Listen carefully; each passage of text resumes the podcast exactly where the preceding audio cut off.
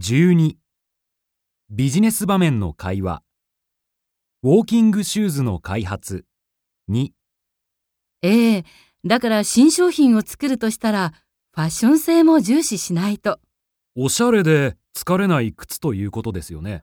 ええ作る以上は今までにないものを作りたいですね。デザイン次第でヒット商品になりますよ。この業界も競争が厳しくなる一方ですけど、ニーズに合った商品なら絶対売れますよね。それじゃあ新製品の開発に先立ってアンケート調査が必要になりますねそうですね。市場調査をした上で、若い社会人の声に応えた、見た目も良くて機能性抜群の商品を考えましょう。